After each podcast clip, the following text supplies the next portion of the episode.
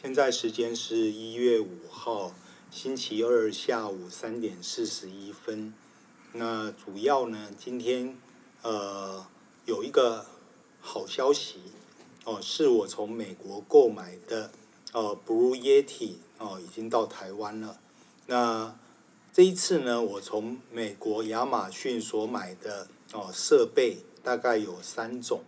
那第一种呢是帮学姐买的。叫做 Antlion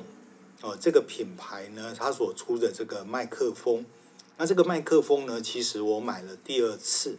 第一次买的时候呢，因为它是传统式的这个接头，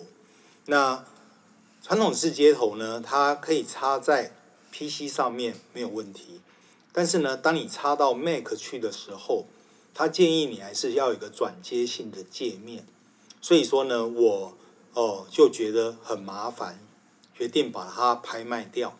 那买到的这个哦内行人呢，他赶快传讯告诉我说，哦东西到了，而且呢是音质非常的优秀哦，然后给我了五颗星。那其实呢，我老实说，我并没有真正的去用它，那我也不晓得为什么会得到五颗星。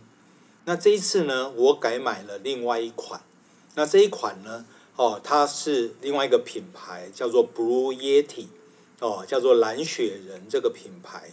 那 Blue Yeti 呢，它在一呃二零一八年被罗技公司呢，就是做那个键盘滑鼠的罗技给收购。那姑且不论收购金额哦有多高，但是呢，至少哦它的财务部分哦得到一个哦，就是说不用花哦，比较不担心它倒掉的意思。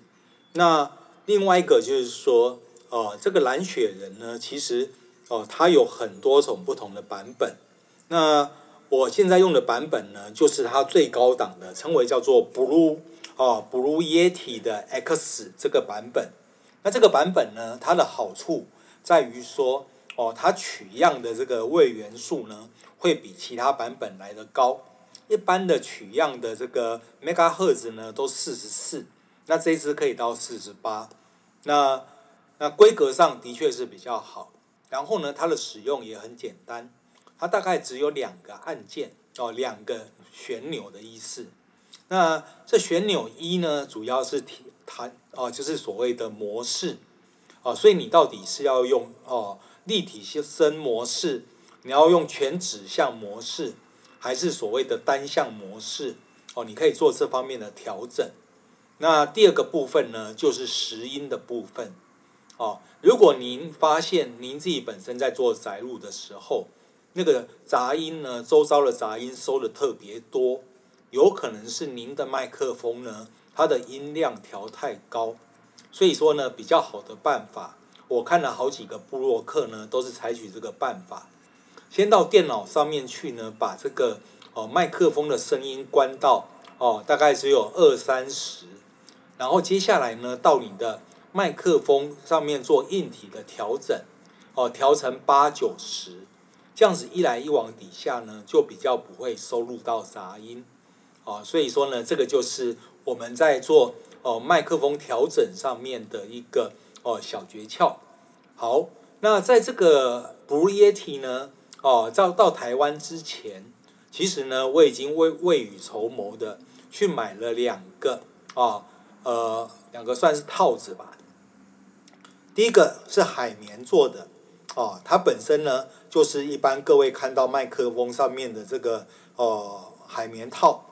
那一原来呢我是不晓得海绵套的作用是什么，后来有人告诉我说，那个不是套套着让它漂亮好玩的，而是做一件事情叫做防喷麦。哦，所谓的喷麦是什么意思？啊，为什么？因为卫福部呢会叫你说，你跟别人讲话的距离要保持一公尺，哦，或者一公尺半。原因就是怕你会哦把口水喷出来。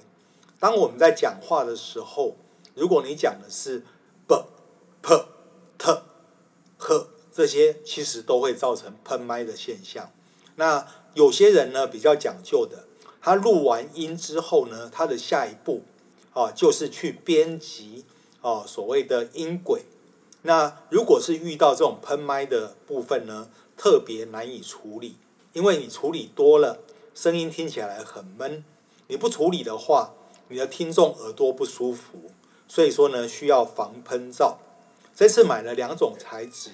哦，一个是海绵的，啊，然后另外一个呢是兔哦兔子毛的。那目前用的是兔子毛的，我不晓得各位呢，啊，未来在听的时候，我把两个两个轮换的时候，各不各位可不可以听得出来？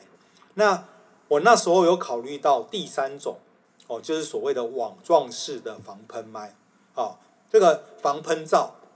防喷罩呢，如果是网式的时候，我担心一个问题，就是那个防喷罩的底部呢，你还是要需要跟麦克风做一个固定。我担心这个防喷罩呢会刮伤这个麦克风，这第一个。第二个呢，如果防喷麦哦防喷罩太大的话，会会遮住这个哦讲者的脸，哦，那如果太小的话，它防喷的效果又太差。所以说呢，这个也是我目前哦没有哦购入防喷罩的原因。那再来讲到哦，这一次呢还买了一个哦产品，那这个产品呢是微软的 S-Bus 啊的 PC 控制哦，算是手感的啊，就是摇杆的意思。那这个用的是微软的这个前员工的价格买的。那哦，大概只要呃三十块钱左右哦，你就可以拥有一个在台湾买起来可能要呃三四千块的一一个一个哦摇杆哦。那学姐这个这个哦，Enter Lion 呢，刚有提过哦，对我来讲是不方便，但是呢，学姐很聪明的，这一次她选购了哦 USB 的机款哦，它应该录起来的声音哦也是相当的清楚。而且呢，因为用 USB，就不用用到哦市面上面人家所提要开哦 Podcast，要先准备哦麦克风，要先准备界面，然后可能还需要什么去购买所谓的录音软体。其实呢，这些都可以省下来。像我现在用的录音软体呢，就是 Apple def 里面附赠的哦，叫做 GarageBand。如果你要专业的话，哦，它还有个东西叫做 Logic Pro，哦，但是呢，不管怎么样，哦，你要做载录的话，我觉得光是这个 GarageBand，它的功能呢就已经复杂到，哦，已经很很不太容不太容易驾驭了，何况它是免费的，所以说呢，呃，我还是会持续的用这套软体下去，哦，那另外一个。在这套软体，在这个麦克风里面有附赠了一套软体，那这套软体呢，我本来以为也是一套专业的软体，没想到这套软体的作用，感觉起来好像只是显示麦克风现在的状况，还有呢，就是让你去做产品注册，哦，那整个买下来的话呢，这样子哦，林林总总加起来大概相当于。呃，大概是七八千块，哦，就可以解决掉哦一个哦宅宅的这个需求。那我要特别在这边哦告告诉大家一件事情，也就是说，当我们在做宅录的时候，哦，那个我觉得品质是重于所谓的哦麦克风的内容，所以我也自诩为说，如果可以的话，我希望给大家的内容是比较少灌水的部分。那今天这一讲呢，哦，我们保持一个比较短的一个一个部分。那其他的时间呢，我来讲一下哦，比特币目前的状况。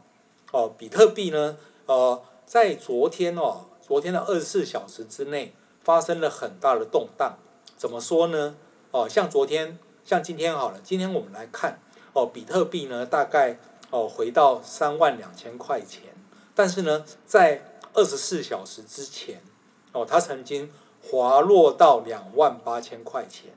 你看，从两万八到刚才讲的三万二，哦，甚至到更之前更高的这个三万四，其实呢，都是一个哦非常惊人的涨跌幅。所以说呢，如果你还在期望哦这个比特币呢能够给你带来暴富，哦，就看你的运气好不好。哦，如果有运气好的情况底下。哦，就有这个机会哦，的确会赚到大钱。然而，当你运气不好的时候，哦，这个时候呢，你亏的比谁都快。哦，所以说呢，当你在操作，哦，我一直在讲，哦，如果你要操作比特币，哦，你最好能够分段进场，这是第一个。第二个呢，可以控制在你整个资金部位的哦十 percent 甚至五 percent 之内，是比较聪明的做法。所以说呢，今天这一讲我帮大家总结一下：第一个开箱文啊，第二个就是关于比特币的状况啊，大概就是这个样子。那接下来我要去送货给学姐了，拜拜。